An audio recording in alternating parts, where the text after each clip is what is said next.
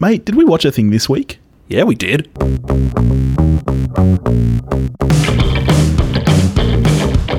Welcome to the podcast, and thank you for joining us here at We Watched the Thing. As usual, I'm Topher. I'm here with Billy. Mate, I reckon that's the most energy you've ever had when opening an episode. You just in a good mood today? No, No? no. I've been dealing with the bank this morning. I was going to say, you've been on the phone a lot today. I don't like it. Well, I got my adrenaline all going because I've been down pumping iron. So I'm all I'm all rocked for recording. hey, you look ripped. Oh, buddy.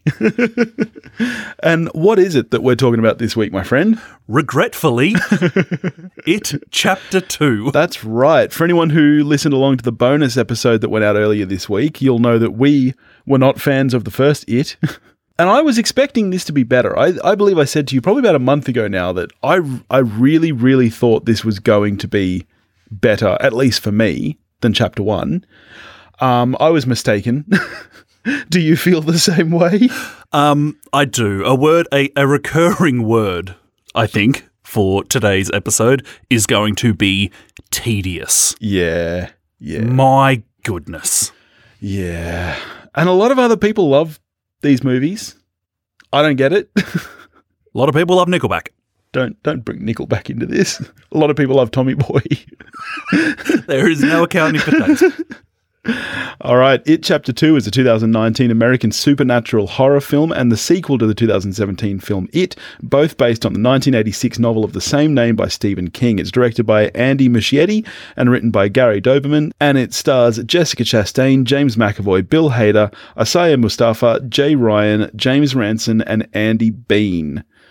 With, of course, the, the little dickhead kids recurring as well. Yep. Um, I got to say though, straight off the bat, amazing cast and amazing casting. Truly a shame that they're wasted. Yeah, true. Stacked cast. Um, I think Jessica Chastain is just an absolute A grade talent. Um, and some of the other, I think maybe the best matching of the casting in this is the so the guy who grows up. I don't know any of their names, possibly Dustin or Eleven. the the guy who grows up to be a a risk assessor who crashes his car.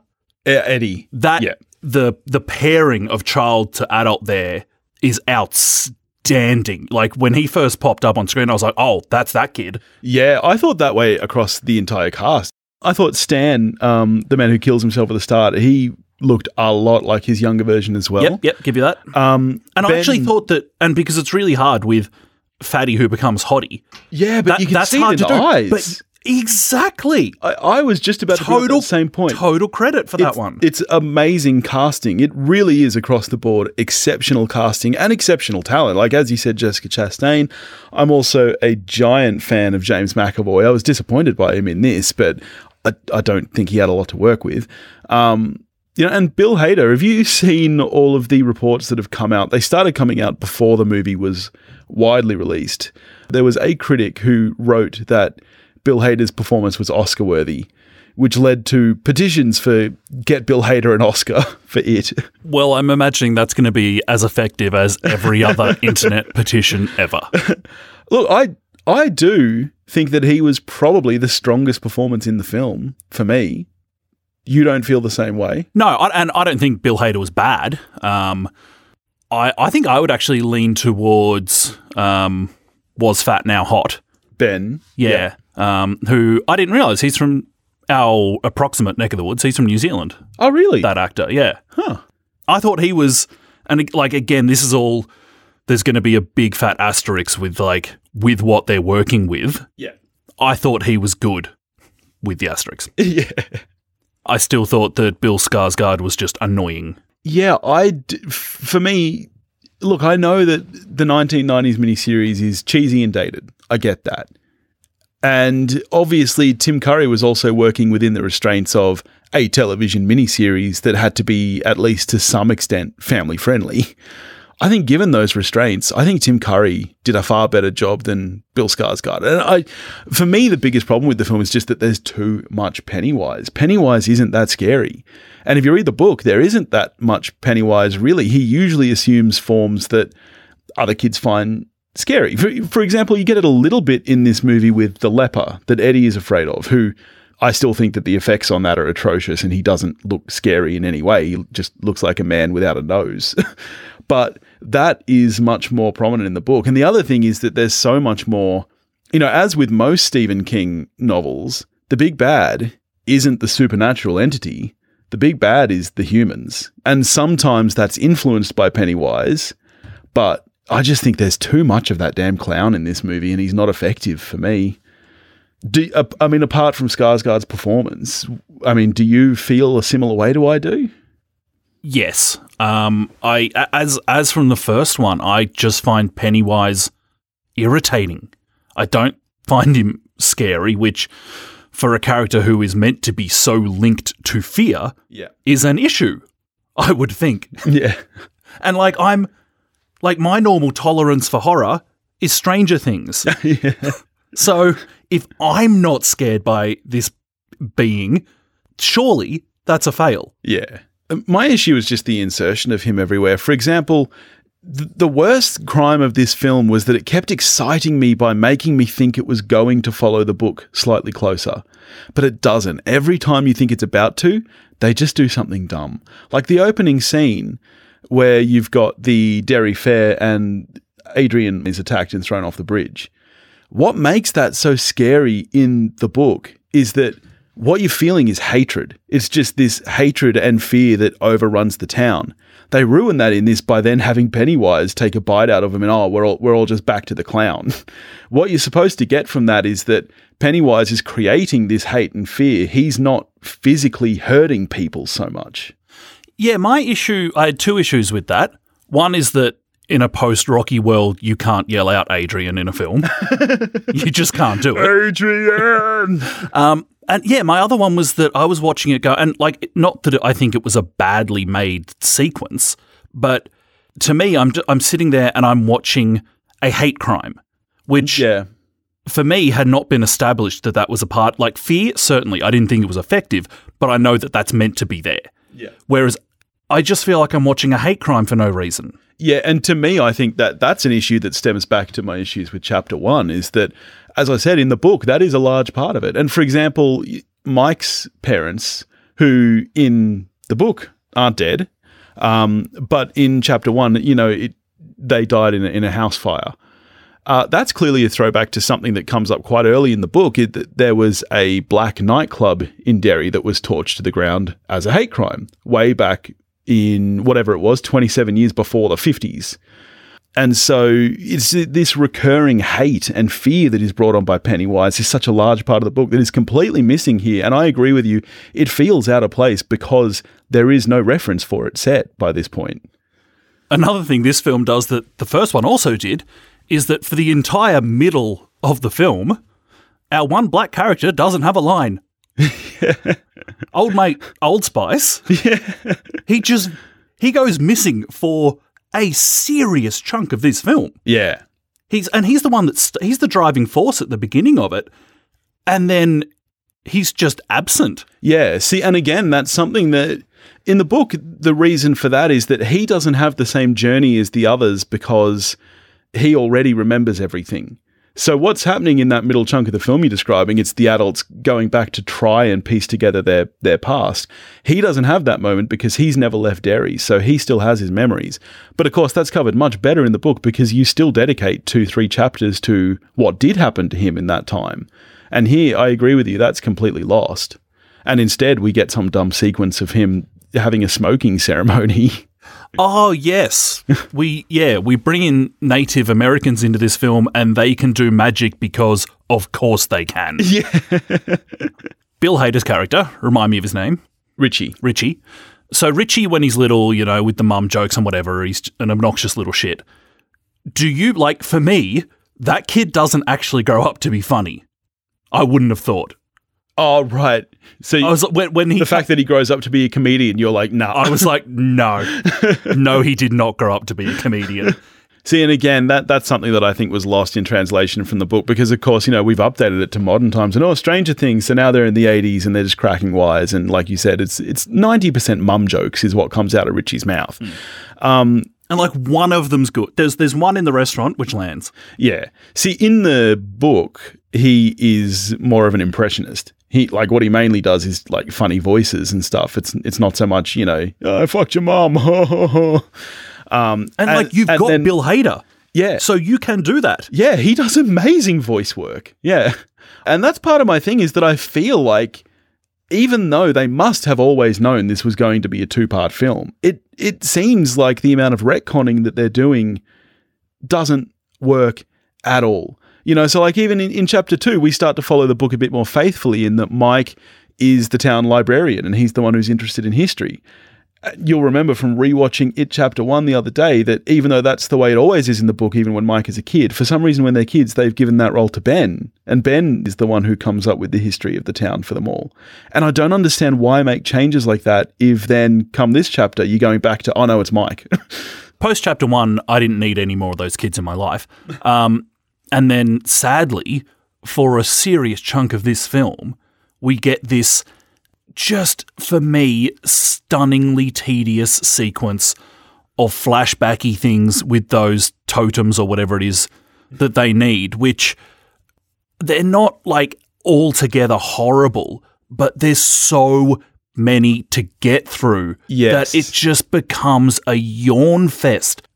It's like moving through molasses, that section of the film. yeah. And like, it's a long film. That's the thing. It's a movie with a two hour 50 runtime. And this was my issue that I brought up as soon as they announced these movies was why are you splitting? Like, why is the first movie just the children? Because now, as we've seen with chapter two, they're still doing the flashback thing, but we've already seen everything that's interesting. So we're literally having flashbacks to them sitting around a clubhouse doing nothing. like, there are several flashbacks in this film that aren't for horror elements at all. like, and it just, yeah, tedious is the only word. Did I miss something? Or was the needle drop in one of the flashbacks where he's trying to strangle leper version of it and just call me angel in the morning comes on? Am I missing something or was that just really weird? That was weird. Where did that come from? 80s, man. for me, like again, maybe I'm just missing something here. What was the connection to the scene? And in a movie where needle drops aren't a thing, yeah. why is that the moment where you choose to do it? It was just weird. Yeah.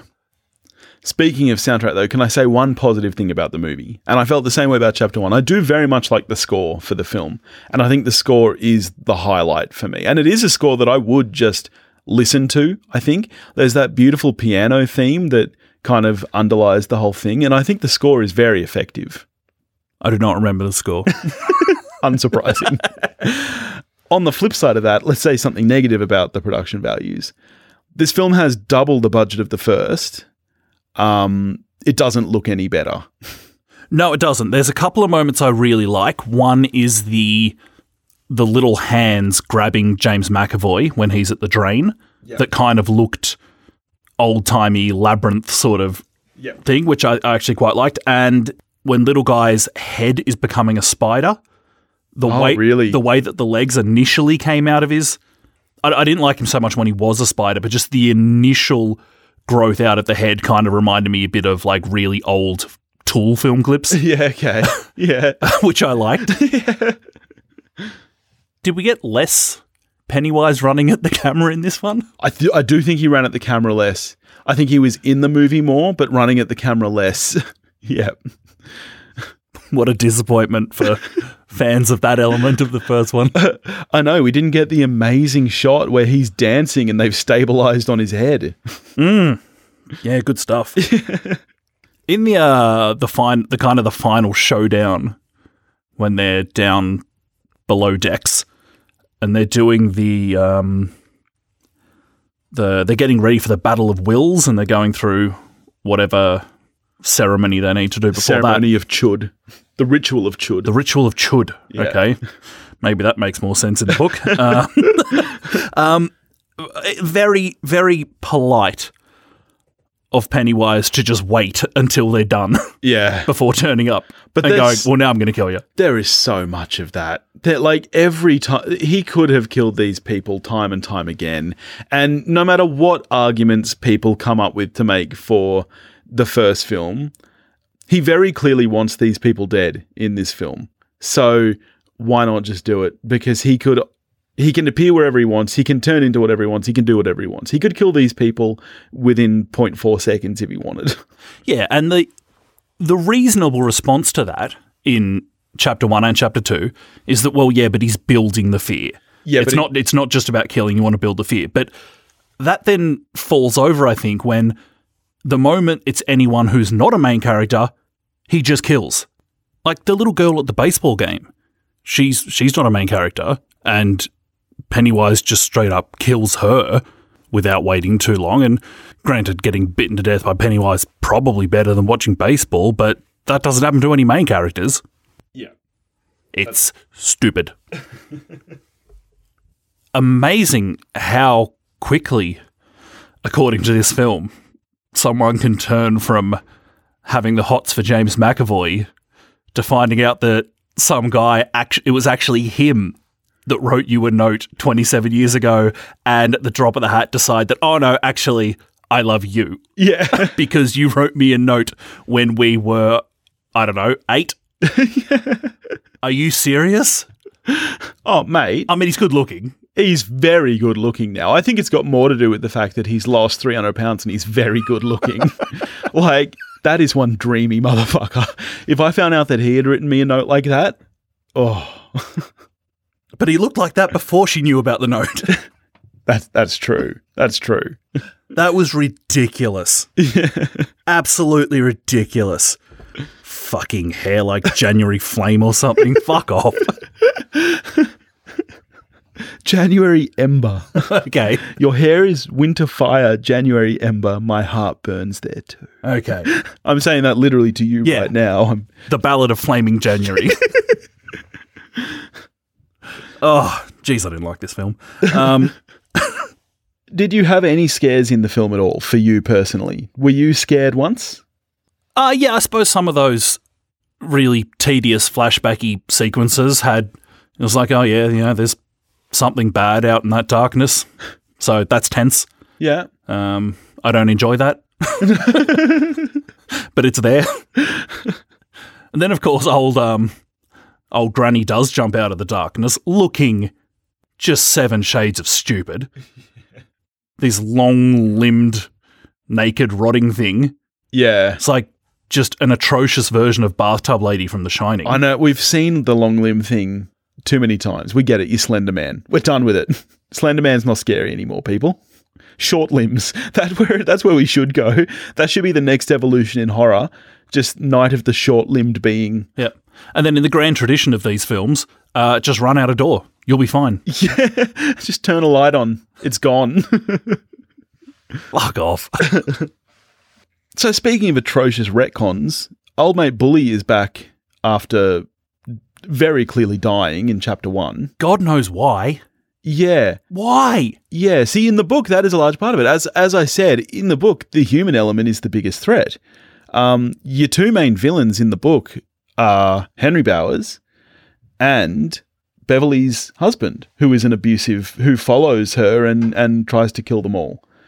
And I don't understand why you keep any element of that if you're completely doing away with it. I don't know why we needed Henry Bowers back in this film, given the very short arc that he has and the the, the length that it adds to an already long running time. I don't see a need for it. there's so like if if I cared about these films at all, I actually maybe I would be interested to go all fan edity on it and combine them into one film. Which is the way it should be done. You'd And- cut the flashbacks that are in this film and replace them with elements from chapter one. do away with Bowers in this film adds nothing. Yeah. Do away with McAvoy following that kid to the fair. Yes. Like, why is that there? That's dumb. Why is that scene there? You know why it's there is for the kind of cool looking element of a funhouse. That's it. But it's dumb to just put an adult in a Yeah, funhouse works- so works for a trailer. kid. Yeah, yeah. That's the reason that film that scene is there. And then, oh my god! By the time the by the time we've got to the climax, I was just like, oh, just end already. Honestly, just wrap this thing up. Why is this film the better part of three hours? Yeah, when Why? The, when the final hour just once again devolves into grown adults beating up a clown with sticks. it's not interesting to watch. It's not. Say what you will about Stephen King's ending and all of the jokes in this film about how he can't write endings. Say what you will about it turning into a giant spider. It's better than what you get in this film. I think the you just touched on it the the bad endings thing. Like Stephen King has a cameo in the film, Yeah. and by all means, give him that line. That's kind of funny when he says it to another writer. We don't need that line At the start, when. Ten. How many times do we get that line? Yeah. Yeah. I agree. Do it once. Have Stephen King say it. It's funny. Yeah. Do it twelve times. And it's just kind of mean I'm just to like- poor Mr. King. It's like, yeah, we're just dumping on one of our characters slash Stephen King. yeah. Cut it. Cut it. That's the fan editor in you coming out.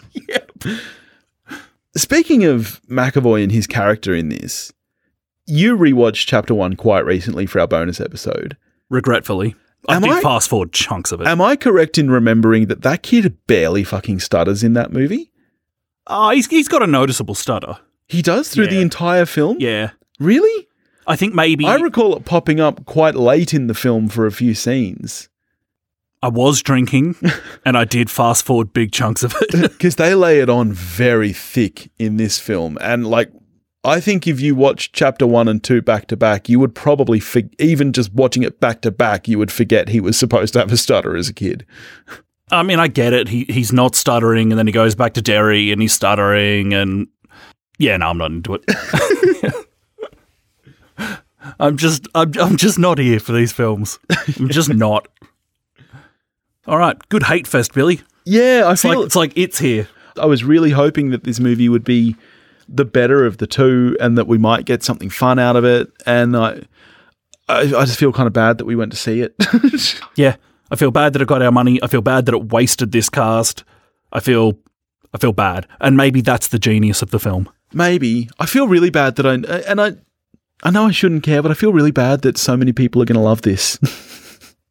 Just makes me kind of sad. That's right. It's it, like it's it's better to like things than to not. That's true. I don't like that we live in a world where it's cool to not like things. yeah, It is better to like things. And people so can like what they want. I like Tommy Boy, and you know people rag on me for that. It's not fun to rag on people, is it?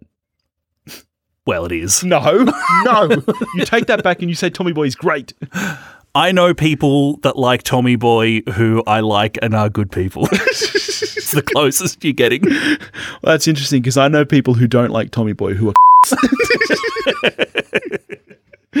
all right. All in all, how are we scoring this? Look, it's not like it's not atrocious, but it's totally subpar. Three out of ten. Yeah, look, for me, the biggest crime of this film is that it comes out a month or two later in the same year as a brilliant horror film like Midsommar, and yet this is going to. No one's going to remember Midsommar in, in a year, and people will still be talking about how amazing it Chapter 1 and 2 were. So for me, that's the biggest crime. I agree. It's not absolutely terrible, but it is worse than the first. I'm giving it a 4 out of 10. Generous. All right, buddy, what are we doing next week? Next week, it's milestone week, my friend. That's right, it's the big hundo.